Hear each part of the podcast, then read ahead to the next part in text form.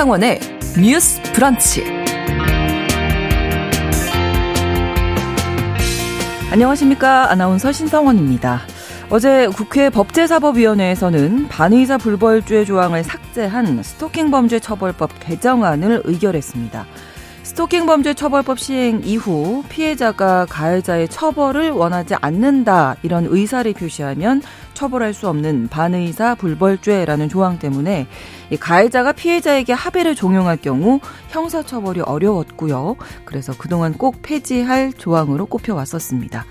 또 이번 개정안에는 피해자 보호를 위해 필요한 경우 가해자에게 전자발찌를 부착할 수 있도록 하는 내용도 담았는데요.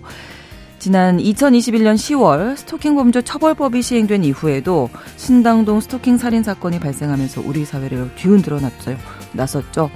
어제 개정안 의결로 스토킹범죄의 경종이 울려질 수 있을지 오늘 첫 번째 뉴스픽에서 이 사안 다뤄보겠습니다. 어제는 세계 난민의 날이었습니다. 우리나라는 UN 협약에 가입한 아시아 국가 중에 최초로 난민법을 제정한 나라이기도 한데요. 하지만 이 난민과 난민 제도에 대한 편견과 오해는 여전히 남아 있습니다. 오늘 두 번째 뉴스픽에서는 북아프리카 출신 난민 신청자가 난민 심사도 받지 못한 채 인천공항에서 9개월째 노숙을 하는 사연을 들여다보면서 우리나라의 난민 제도 실태를 살펴보도록 하겠습니다. 6월 21일 수요일 뉴스 브런치 문을 열겠습니다.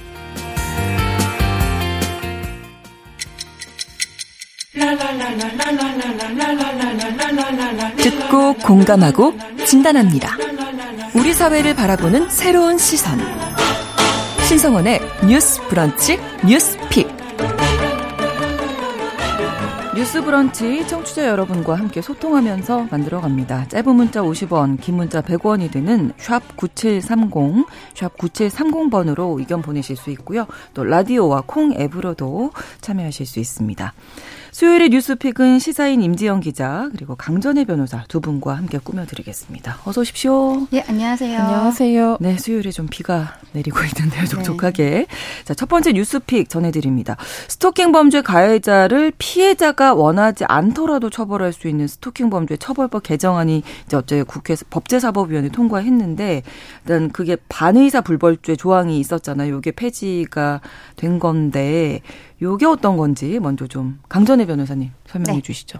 지금 스토킹 범죄의 처벌 등에 관한 법률, 우리 약칭해서 스토킹 처벌법이라고 하는 게 있는데요. 네. 이 스토킹 범죄를 한 범죄자의 경우에는 3년 이하의 징역 또는 3천만 원 이하의 벌금에 처하도록 18조에서 규정을 하고 있습니다. 그런데 이 18조의 3항에서 이러한 3년 이하 징역 이런 것들에 대해서 피해자가 구체적으로 밝힌 의사에 반하여 공소를 제기할 수 없다라는 명문의 규정이 있는데요. 네. 이런 거를 반의사 불벌죄라고 표현을 합니다.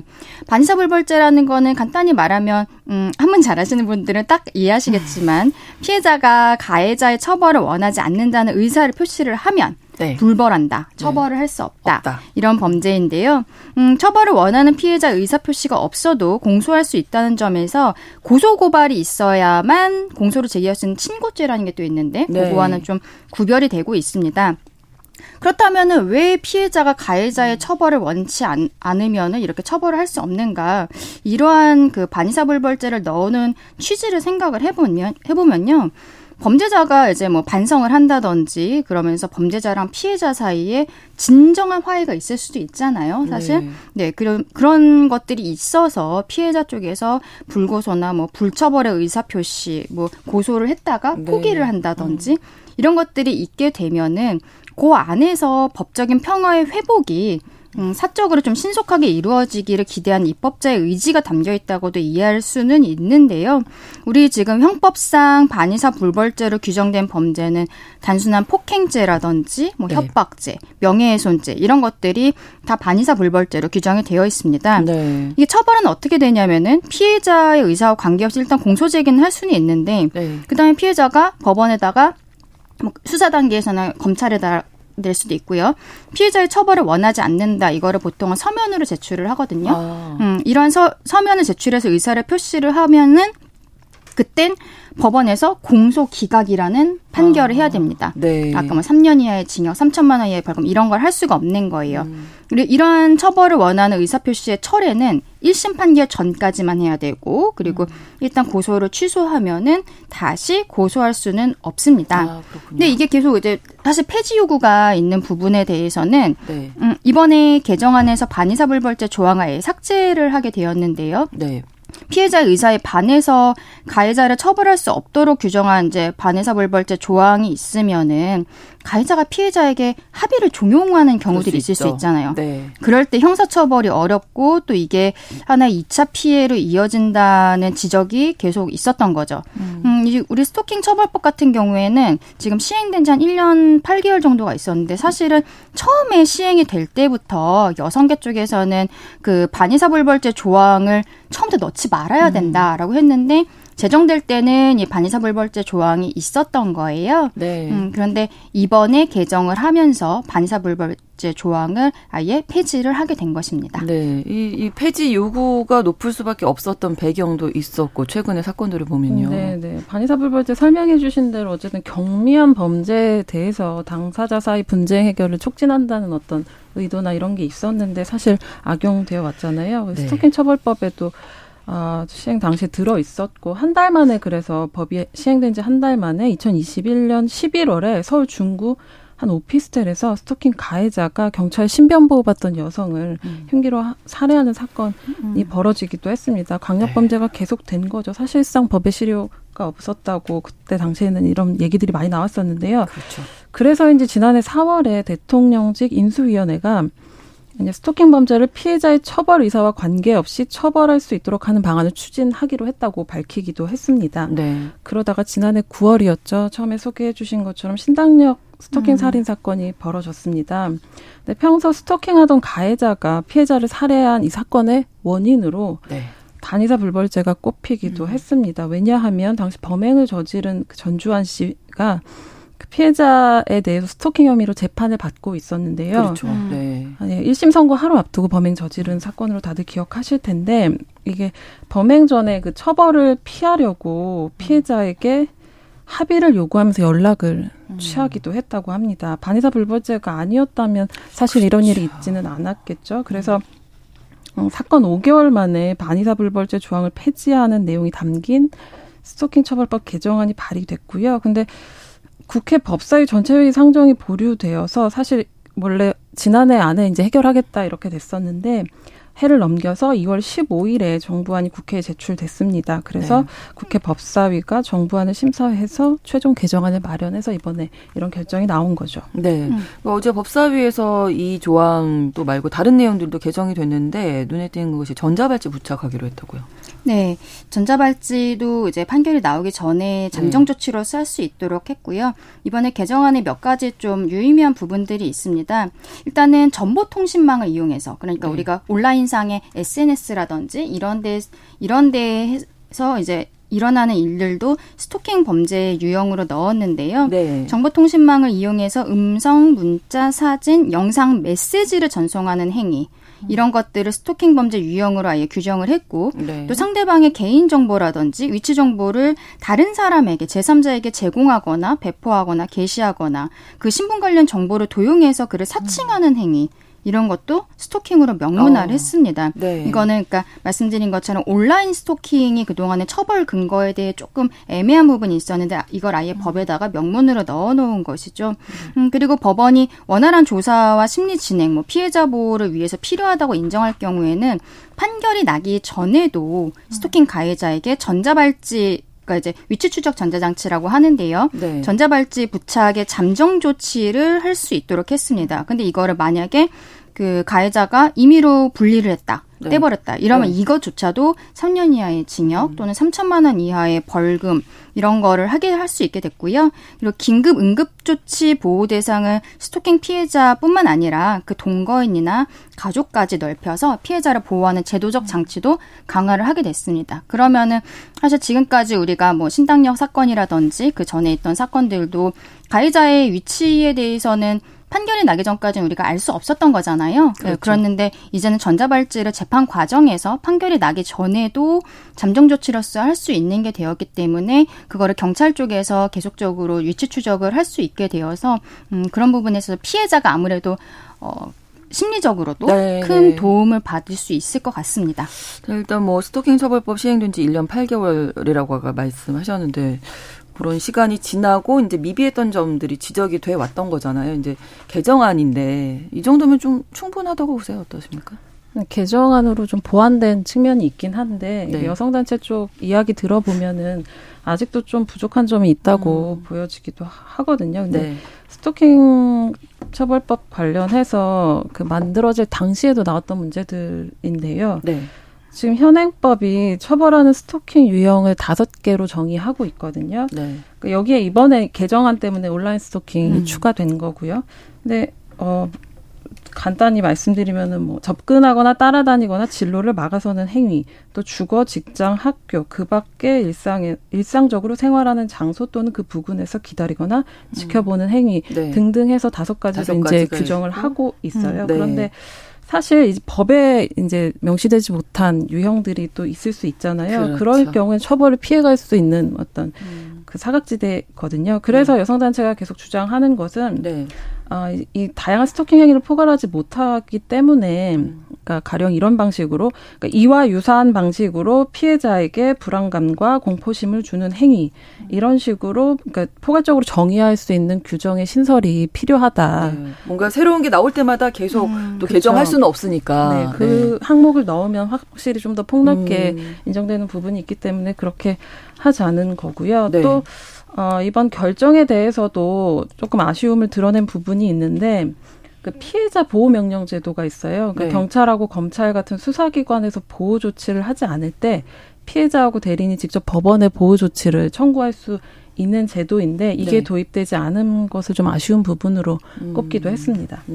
그런데 이제 지금 임 기자님 말씀하신 내용 중에서 뭐 말하자면 지금 스토킹 범죄 유형이 법에 딱 규정이 되어 있어갖고 뭐 이와 유사한 방식으로 피해자에게 불안감과 공포심을 주는 행위 이렇게 포괄적으로 정의할 수 있는 규정이 필요하다라는 이제 여성단체의 주장이 있는 것은 저도 이제 알고 있는데 근데 요거는 사실은 신중한 접근이 좀 필요합니다. 왜냐하면 형사법에 있어서는 명확 성의 원칙이라는 게 굉장히 중요하거든요. 정확하게 딱 규정이 돼야 되는 거죠. 처벌을 하는 규정이 정확하게 나의 행동을 그 규율을 하고 있는 것인가.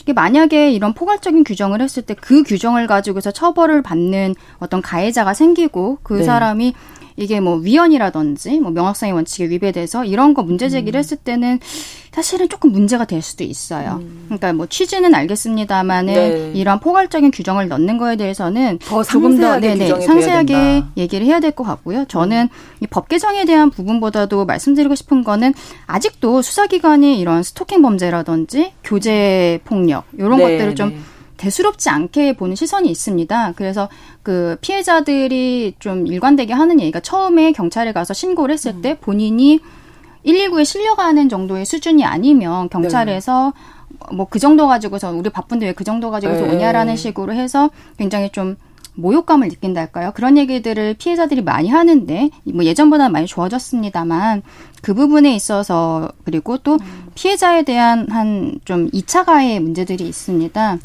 피해자 인적 사항이 오히려 노출이 된다든지 이런 것들의 상황에 대해서 우리가 좀 더 경각심을 가지고 사회적으로 변화해 나가야 되지 않을까 이런 생각도 좀 해봤습니다. 어쨌든 이번에 법사위 통과해서 본회의 또 통과되겠죠? 네, 개정안이 지금 오늘 21일 그 국회 본회의까지 통과해야 입법이 확정이 되는데요. 그런데 사실 이번 개정안 관련해서는 작년에 이제 신당역 사건이 너무 크고 그때 여야 없이 뭐 신속하게 처리하겠다라고 했는데 오히려 좀 늦어진 상황이에요. 그래서 이거는 뭐 게다가 또 개정안들이 여러 개가 여야에서 나왔는데 그걸 종합해서 만든 대안이기 때문에 아마 본회의 통과 자체는 크게 어렵지는 않을 것으로 예상되고 있습니다. 또 한 가지가 저희 스토킹 범죄나 관련 내용들 말씀드릴 때마다 양형이 너무 낮다. 지난주에 양형위원회 말씀해 주셨던 걸 갑자기 기억이 나는데 이 부분은 어떻게 보십니까? 네, 이게 관련한 통계나 뭐 이런 것들로 계속 이렇게 근거가 뒷받침되고 있어서 네. 더 그런 것 같아요. 작년에 국정감사 때 이탄희 더불어민주당 의원이 스토킹 범죄로 기소돼서 판결 선고된 판결문을 좀 분석을 해봤는데 네. 집행유예 이하 선고가 많다는 점을 지적했습니다. 어제 또 법제사법위원회 전체 회의에서도 전주의 국민의힘 의원이 네. 이런 스토킹 범죄나 보복범죄에 대한 구체적인 양형 기준을 마련해야 한다. 또 양형위원회, 법원 행정처가 적극적으로 나서야 한다고 주장을 했습니다. 네. 관련 통계가 언론에서도 있었는데요. 한국일보가 올해 초에 대법원 판결문을 좀 검색해가지고 보도를 했습니다. 지난해 10월부터 올해 2월까지 살펴본 건데요. 지난해 10월인 이유는 9월에 신당역 사건이 있었기 때문이고요. 그렇죠. 네. 네, 스토킹 처벌법 위반 혐의로 기소된 사건의 확정 판결문 141건 전수 분석했는데 네. 실형이 12건으로 8.4%에 불과했고요. 집행유예가 절반 정도로 가장 많았고 벌금형이 36.9%로 뒤를 이었습니다. 네. 그러니까 결론적으로 가해자 10명 중 9명은 재판 거쳐서 풀려난 거고요. 재판부의 어떤 관대한 판결이 관행이라는 것에 대해서 좀 뒷받침할 만한 근거가 아닌가 싶습니다. 네, 그 국민의 법감정과 맞지 그렇죠. 않다. 이러면 법이 무슨 소용이냐. 네. 뭐 이런 얘기도 많이들 하시잖아요. 네, 그래서 뭐 양형을 어떻게 높일 수 있는가 이러한 이야기들도 나오는데 좀 아까 우리 진행자님 말씀하셨지만 지난주에 제가 양형위원회 네네. 말씀을 드렸거든요. 부산 돌려차기 사건 항소심 네. 관련해서 얘기를 하다가 양형위원회는 형사재판에서 형을 정함에 있어서 국민의 건전한 상식을 반영하고 국민이 신뢰할 수 있는 그런 공정하고 객관적인 양형을 실현하기 위해 양형 기준을 설정을 합니다. 그리고 이와 관련한 양형 정책을 연구하는 대법원 산하에 독립된 국가기관인데요. 네.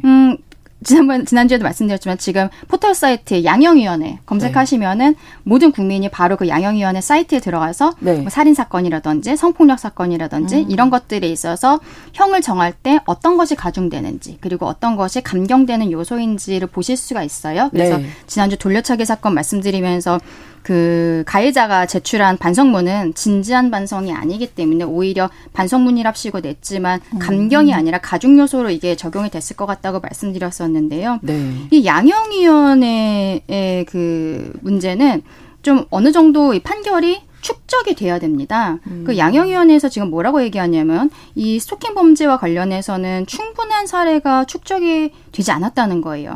충분한 사례가 축적이 돼야 여기서도 기준을 마련할 수 있는 입장이다. 그래갖고 근데 이제 지금 너무 문제가 되고 있으니까 서둘러서 양형 기준이 마련될 필요가 있다라고 양형위원회에서 이야기를 했다는 거죠. 그래서 지금 어저께 법사위에 법원 그 김상환 법원 행정처장이 나와서 이야기를 한 것이 네. 스토킹 처벌법에 대한 양형 기준이 조속히 마련될 필요가 있다는 점에 대해서 공감하고 필요성을 양형위원회에 전달하겠다 이렇게 이야기를 했습니다. 즉 지금은 이러한 뭐 살인범죄, 뭐 강력범죄 이런 것들이 아니라 스토킹 범죄의 양형에 대해서는 네. 양형위원회 차원의 기준 자체가 없다라고 볼 수 있는 거예요. 그렇기 때문에 양형을 어떻게 하면 높일까요? 뭐 일반인의 법감정까지 올릴 수 있을까요라고 하는 할 수도 없는 거예요. 왜냐하면 지금 기준이 있어야 올릴 수 있는 건데 네. 기준 자체가 없는 거죠. 그렇다고 빨리 하시려면 네. 사건이 많아져야 된다는 얘기인데. 그러니까 이제 원래는 이런 비슷한 범죄들이 유형이 서울에서도 있고 제주에서도 네, 있고 네. 부산에서도 있고 이렇게 하면은 각각 지방 변호사회, 지방 법원이 1심을 하게 되잖아요. 그런데 그렇죠. 각각의 법원이 어떠한 그 양형의 기준이 일관되지 않기 때문에 양형위원회에서 이런 거를 만드는데 네. 아직까지는 그 정도 수준까지 오지 못했다는 거죠. 하지만 지금 법원 행정처장이 어저께 법사위에서 네. 조속히 마련하도록 노력하겠다라고 했으니까 이게 빨리 좀 마련이 되어야 될 것 같고 양형위원회에서 이 기준을 만들 때 아까 제가 양형위원회가 이제 국민의 법감정이라든지 이런 것들을 국민의 건전한 상식을 반영하고 네. 국민이 신뢰할 수 있는 이런 게 그렇죠. 양형위원회의 그 목적이거든요. 그 과정에서 이제 국민들이 어떻게 이 스토킹 범죄에 대해 생각을 하는지에 대해서 아마도 면밀한 조사가 있을 것으로 보여집니다. 네. 또 하나가 또 7월에 스토킹 방지법이라는 게 시행이 된다고 하는데 네. 스토킹 지금 말씀 나눈 처벌법하고는 어떻게 다른 건가요? 네.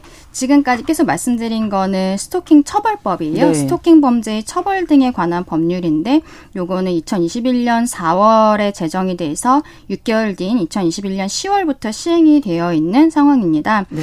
이거는 스토킹 범죄의 처벌 및 그 절차에 관한 특례와 스토킹 범죄 피해자에 대한 보호 절차를 규정을 한 것인데요. 네. 지금 말씀하신 스토킹 방지법이라고 부르는 스토킹 방지 및 피해자 보호 등에 관한 법률, 이게 정식 명칭입니다.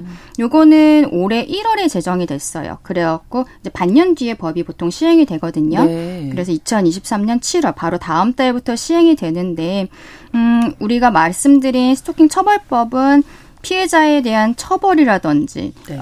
그 가해자에 대한 처벌이라든지 이런 거에 초점을 맞췄다면 네. 이번에 스토킹 방지법 같은 경우에는 스토킹을 예방하고 피해자를 보호하는 것, 이것에 대해서 그 국가의 책무에 대해서 좀 규정을 하고 있습니다. 네. 국가가 그러면 앞으로 스토킹 범죄를 예방하기 위해서 무엇을 해야 되느냐, 이 법에서 신고 체계를 구축하고 운영하고 네. 그리고 스토킹의 예방 방지를 위한 조사, 연구, 교육 및 홍보 이런 것들도 하게 되고요. 그리고 피해자에 대한 법률 구조, 그러니까 법률 구조라는 거는 그러니까 사건이 있을 때 무료로 변호사를 붙여준다든지 이런 것들을 네. 말합니다. 법률 구조와 주거 지원, 취업 네. 이런 자립 지원 서비스도 제공을 하게 되고 또 피해자의 신체적인 것뿐만이 아니라 정신적인 회복을 위해서 필요한 상담, 치료 회복 프로그램 이런 것들도 국가의 책무로서 여기에다 넣어놨어요. 그리고 또 하나가 피해자의 안전 확보를 위한 신변 노출 방지를 위해서도 예, 중요하네요. 네, 국가가 노력해야 한다라는 것을 이번에 스토킹 방지법에 넣어놨고 네. 이게 지금 바로 다음 달부터 시행이 되게 됩니다. 아마 그래서 그 뭐 교제 폭력 같은 경우에 스토킹을 좀 네. 피할 수, 이 가해자와 좀 분리돼서 그 있을 수 있는 곳이 있어야 되는데 그런 네. 얘기 많이 나오잖아요. 네, 스토킹 같은 경우에는 또 교제 폭력에서 많이 비롯되기도 그렇죠. 해서 네. 사실 개인 정보에 대해서 많이 알고 있는 경우가 가해자가 그렇죠. 그런 경우가 너무 많잖아요. 그래서 어쨌든 주거지가 필요하다는 공감대가 굉장히 높았는데요. 말씀하신 그 법을 이제 줄여서 스토킹 피해자 보호법이라고 하는데 네. 여기에 따르면 정부하고 지자체가 그 피해자를 위해서 보호시설, 즉 피해자용 임시거처를 운영해야 합니다. 네.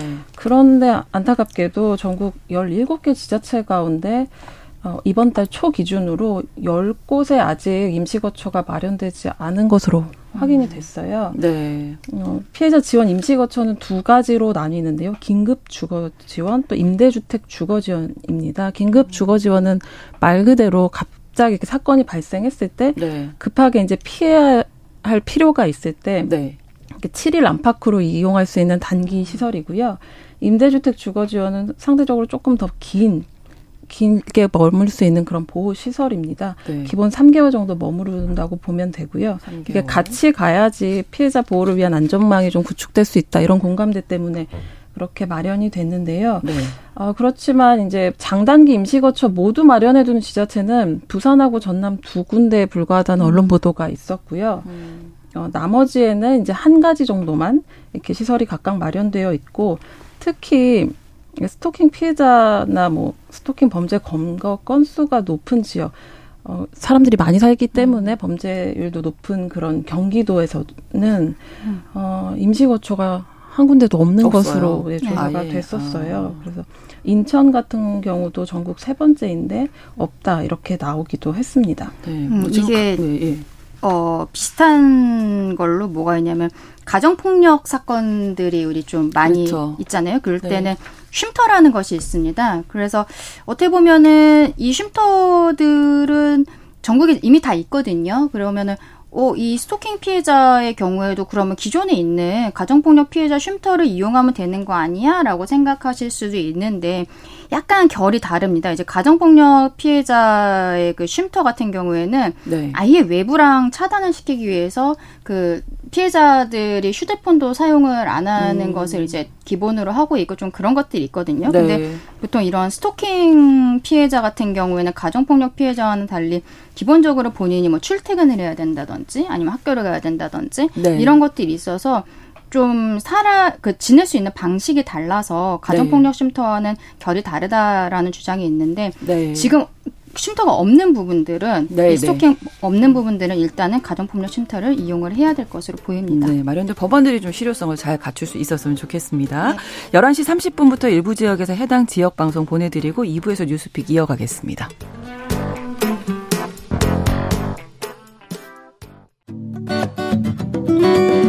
여러분은 지금 KBS 1라디오 신성원의 뉴스 브런치를 함께하고 계십니다. 두 번째 뉴스픽으로 넘어가겠습니다. 어제 세계 난민의 날이었는데요. 우리나라가 아시아에서 최초로 난민법을 만든 나라지만 난민을 바라보는 시선 여전히 따뜻하지만은 않습니다. 그래서 우리나라의 난민 실태를 좀 짚어보려고 하는데요.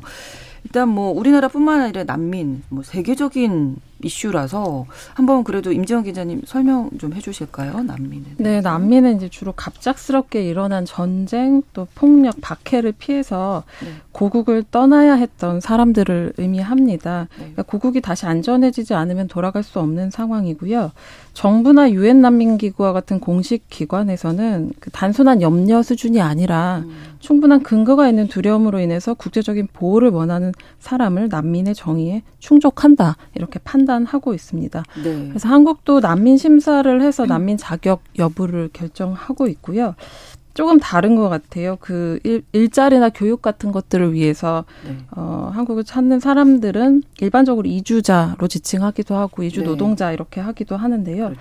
또 다른 나라에서 영구적으로 거주하고 싶은 사람들로 이민자 이런 지칭도 있습니다. 그런 면에서 난민은 좀 구별되는 것 같고요. 네. 난민법에서 난민을 좀 규정하고 있기는 한데요.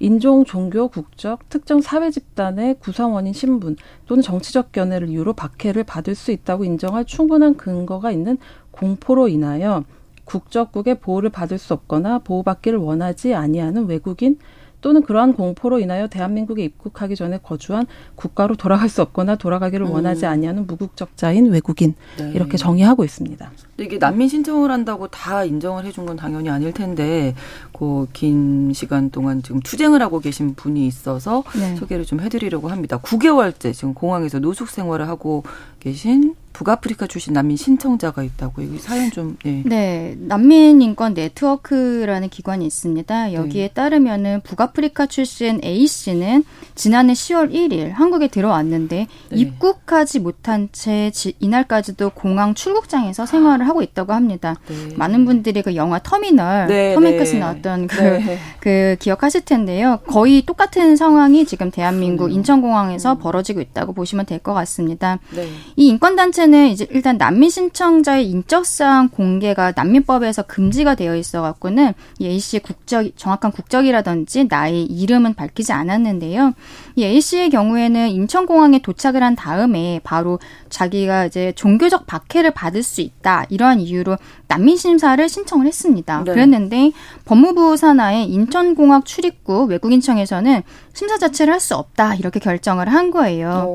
사실관계를 조금 보면 A 씨의 출신 국가에서는 특정한 종교의 교리를 따르지 않으면 처벌하는 법률이 있습니다. 그런데 이분이 해당 종교 신자가 아닌 거죠. 그래서 이 교리에 따라서 살 수 없다라고 하면서 한국에 들어와서 난민을 신청을 한 건데요. 근데 그 인천공항 출입국 외국인청 담당자는 이러한 신청 내용은 명백한 난민 사유가 될 수 없다라면서 A 씨가 난민 심사를 받을 자격 자체가 없다.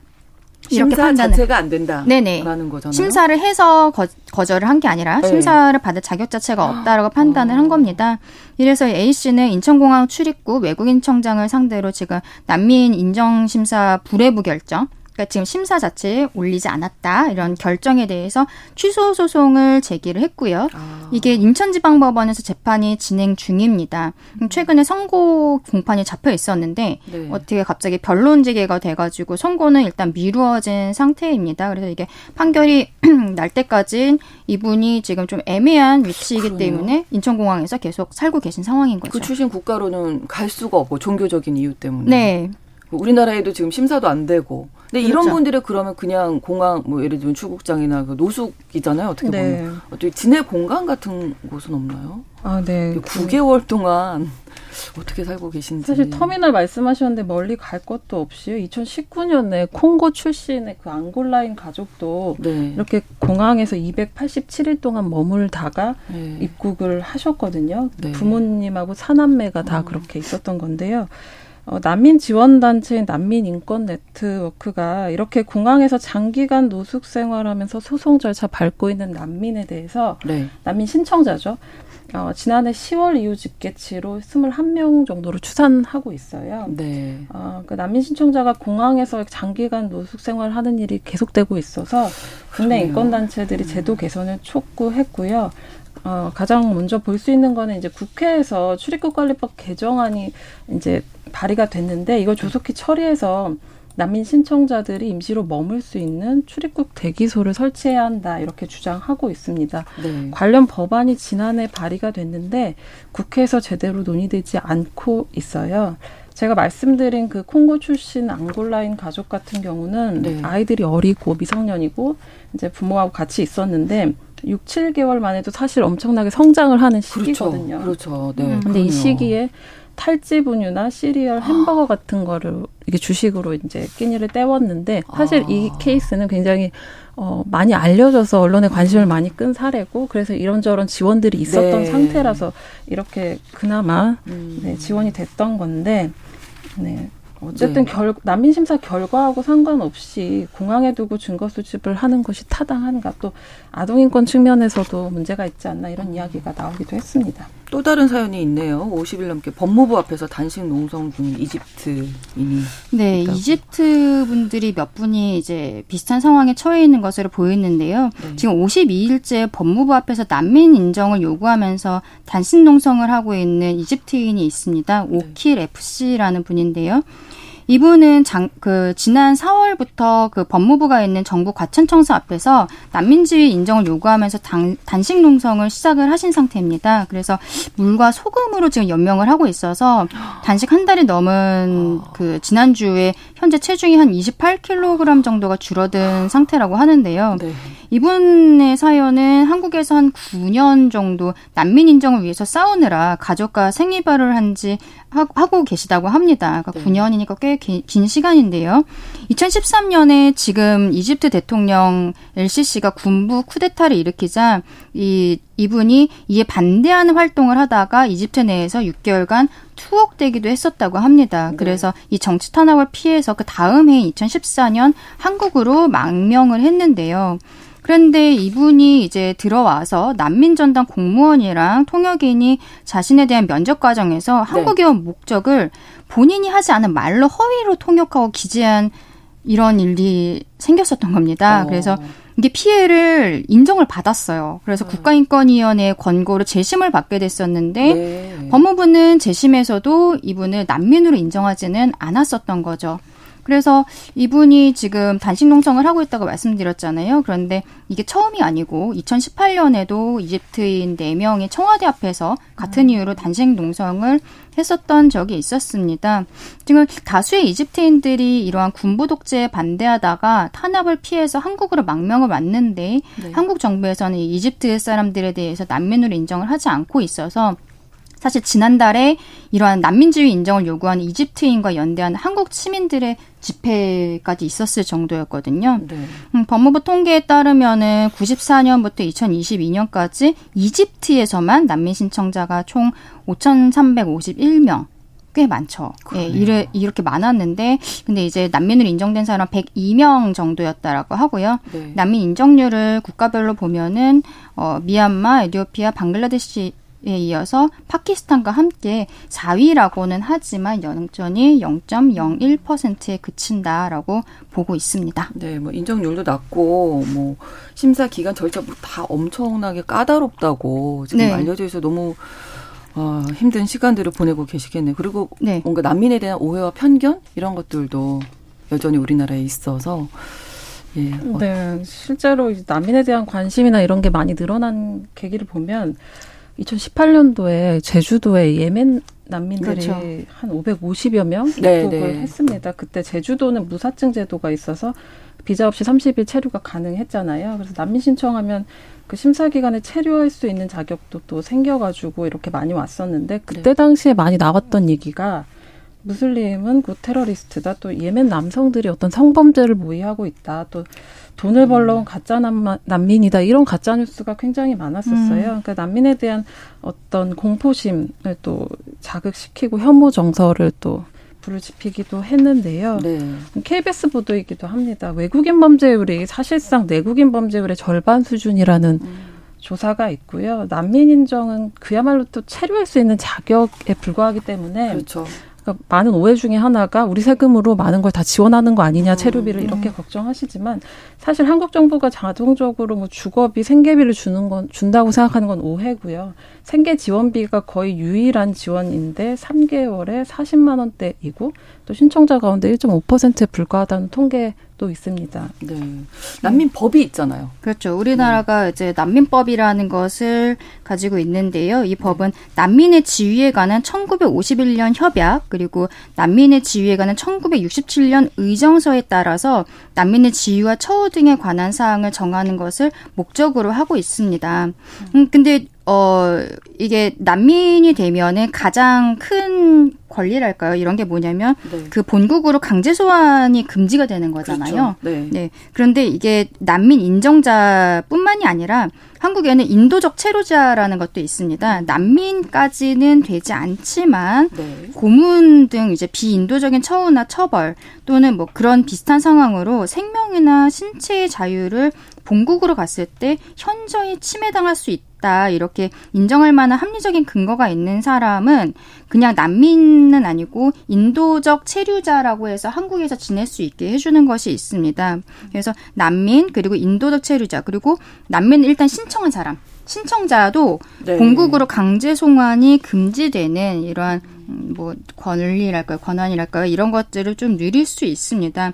그 난민 인정은 뭐 신청한다고 해서 다 되는 것은 아니고 아까 우리 그 기자님 말씀해 주신 것처럼 인종이라든지 종교, 국적 그리고 특정 사회 집단의 구성원인 신분 또는 정치적 견해로 그런 거를 이유로 해서 박해를 받을 수 있다고 인정할 충분한 근거가 있는 공포 이런 걸로 인해서 국적국의 보호를 받을 수 없거나 보호받기를 원하지 아니하는 외국인이어야 되는데 문제는 이제 이 외국인이 본인이 이렇게 본국으로 송환이 됐을 때 이러한 박해를 받을 수 있다 이런 공포가 있다라는 거를 스스로 이제 증거를 제출을 해야 되는 거죠.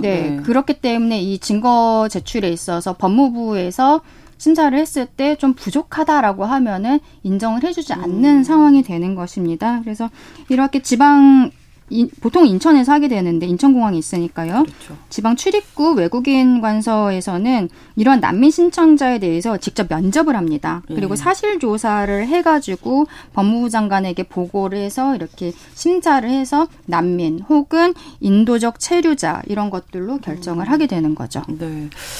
아무튼 뭐 어제가 세계 난민의 날이었는데 우리나라의 난민 신대 쭉 두 분이 설명해 주셨는데 난민의 인권에 대해서도 우리가 한번 관심을 가져야 하지 않나 이런 생각해보게 됐습니다. 수요일에 뉴스픽 마칩니다. 시사인 임지영 기자, 강전혜 변호사 두 분과 함께했습니다. 고맙습니다. 예, 감사합니다. 감사합니다. 신성원의 뉴스 브런치는 여러분과 함께합니다. 짧은 문자 50원, 긴 문자 100원이들은 샵9730 무료인 콩앱과 일라디오 유튜브를 통해 참여해주세요.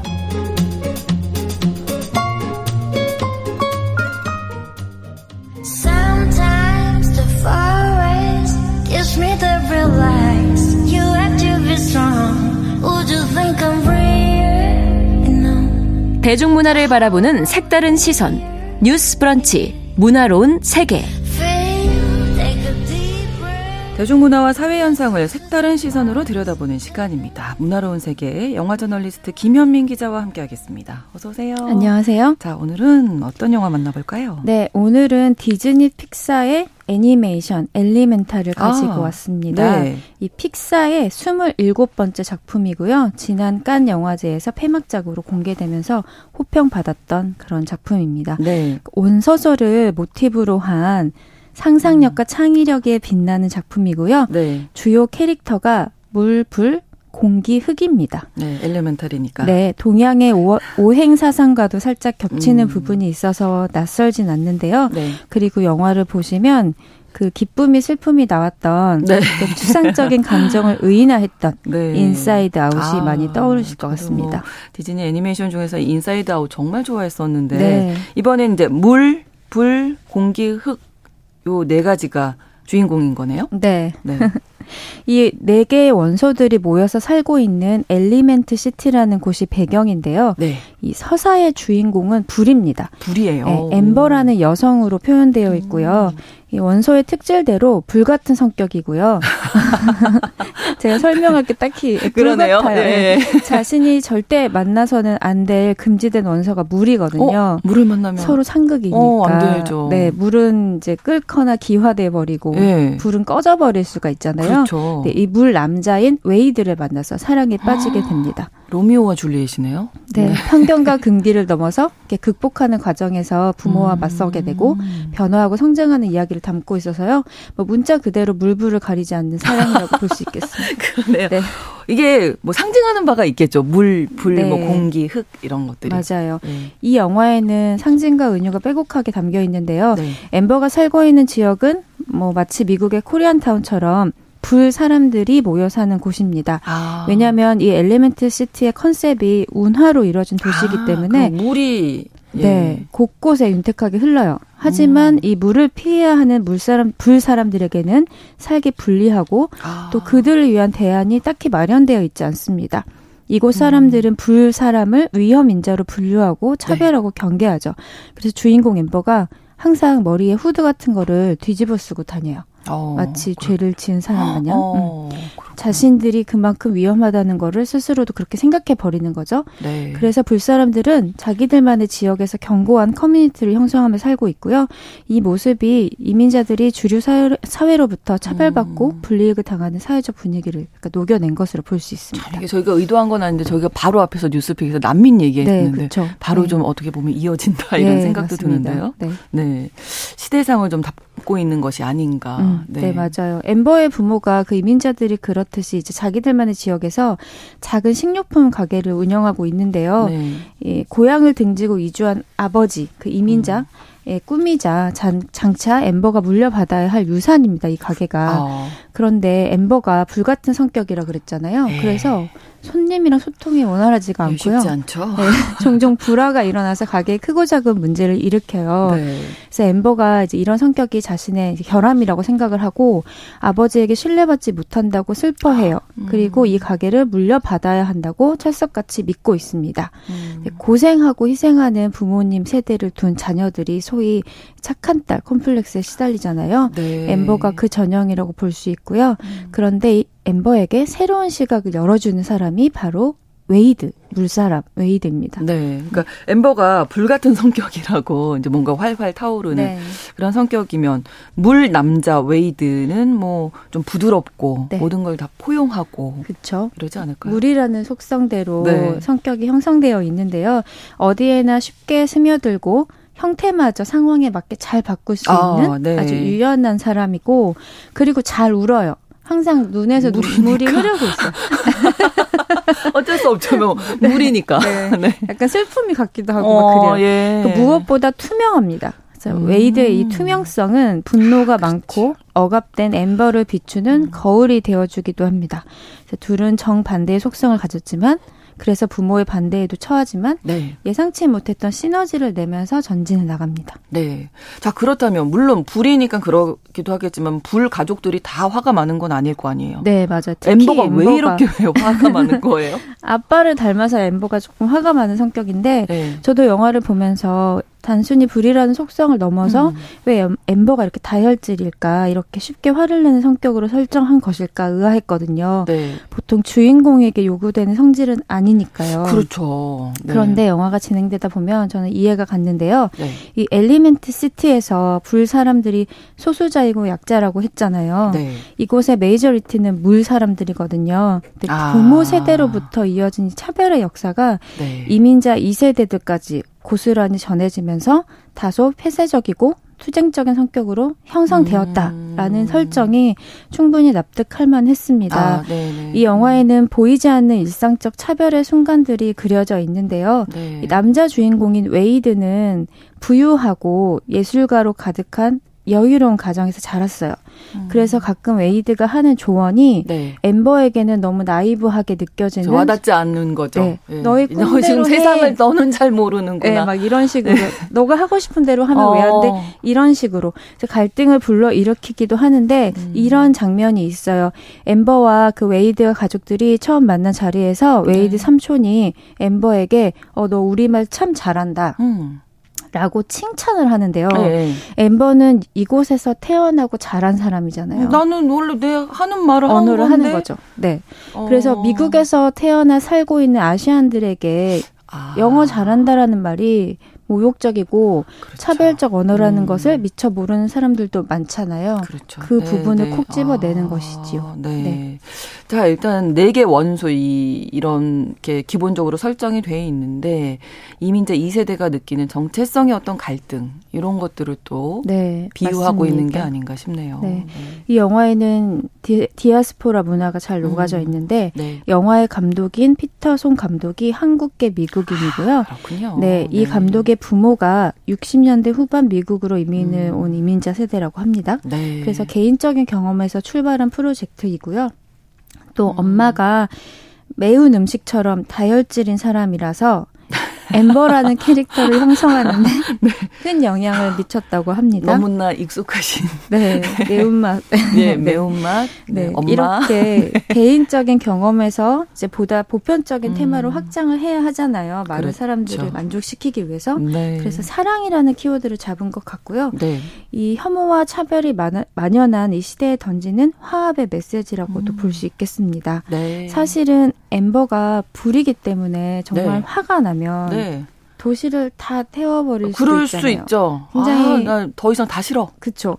그럴 수 있죠. 완전히 파괴해버리고 새로 창조할 수도 있는 이런 전개도 가능하거든요. 네. 하지만 감독은 웨이드와의 사랑을 통해서 엠버에게 새로운 세상의 눈을 띄워주고 모두에게 평화로운 공존을 제안하고 있습니다. 말씀 듣다 보니까 영화 미나리도 또 떠오르고 어쩔 수 없이. 그렇죠. 성난 사람들도. 그렇죠. 떠오르시죠. 네. 그러네요. 네. 다 뭔가 좀 연결이 되지 않나 이런 이민자들의 화두인 것 같습니다. 그렇습니다. 애니메이션이지만 뭐 현실감 넘치는 스토리를 담고 있는데 특히 이입이 잘 됐던 서사적인 요소가 있으시다면. 네, 저는 이 영화가 뭐 멜로 서사이지만 동시에 성장이죠. 저는 성장이라고 봐요. 네. 그쪽에 방점을 좀 찍고 있는데요. 네. 엠버가 아버지의 가게를 물려받기를 원하면서도 자꾸 손님들한테 화를 내는 지점에 눈길을 갔었거든요. 정말 저 사람이 가게를 물려받고 싶은가 싶을 만큼 좀 짜증을 내요. 그리고 항상 뭔가 고양되어 있어요. 네, 그런데 나중에 이제 웨이드의 만남을 통해서 자신의 내면에 자기도 몰랐던 어떤 소망이 있다는 것을 알게 되는 순간이 있거든요. 저는 이 부분이 이 영화의 클라이맥스라고 생각을 했습니다. 네네. 그러면서 어떤 방식으로든 그것이 큰 반항이든 아니면 완곡한 표현이든 간에 아버지 세대에 맞서야 내가 앞으로 나아갈 수 있다는 그런 깨달음을 얻게 되죠. 그런데 제가 주변에만 봐도 나이와 몸집은 이미 어른인데 부모로부터 정신적으로 독립하지 못한 사람들이 많잖아요. 그렇습니다. 저도 자유로울 수 없다고 생각을 했는데 그래서 엠버의 이런 깨달음과 용기가 일견 단순해 보이지만 저는 지금 세대에 큰 울림을 줄 수 있는 한 걸음이라고 생각을 했습니다. 네. 사실 저도 아이와 함께 보면 참 좋겠다 이런 생각에서 계획을 하고 있습니다만 자녀들과 함께 보시면 좋을 것 같아요. 특히. 너무 추천합니다. 네, 부모님이. 네, 가족들과 함께 특히 부모와 자녀와 함께 가서 보면서 엄청 울었다는 후기를 종종 봤어요. 네, 서로에게 애틋한 가정이라면 더 그럴 것 같아요. 왜냐하면 효심을 자극하는 드라마이기도 하거든요. 네. 그리고 요즘에는 좀 달콤하고 판타스틱한 로맨스 무비가 별로 없잖아요. 그렇죠. 네, 그런 장르를 사랑하시는 분들의 니즈를 채우기에도 충분히 만족스러운 데이트 무비라고 저는 생각합니다. 네, 오늘 문화로운 세계에서 피터손 감독의 엘리멘탈 소개해드렸습니다. 영화 저널리스트 김현미 기자와 함께했습니다. 고맙습니다. 감사합니다. 자, 오늘 마지막 곡으로 애니메이션 얘기가 나와서 알라딘 주제가였죠? 레지나벨과 피보 브라이슨이 함께 부른 A Whole New World 전해드리겠습니다. 신성원의 뉴스 브런치 내일 오전 11시 5분에 다시 오겠습니다. 고맙습니다.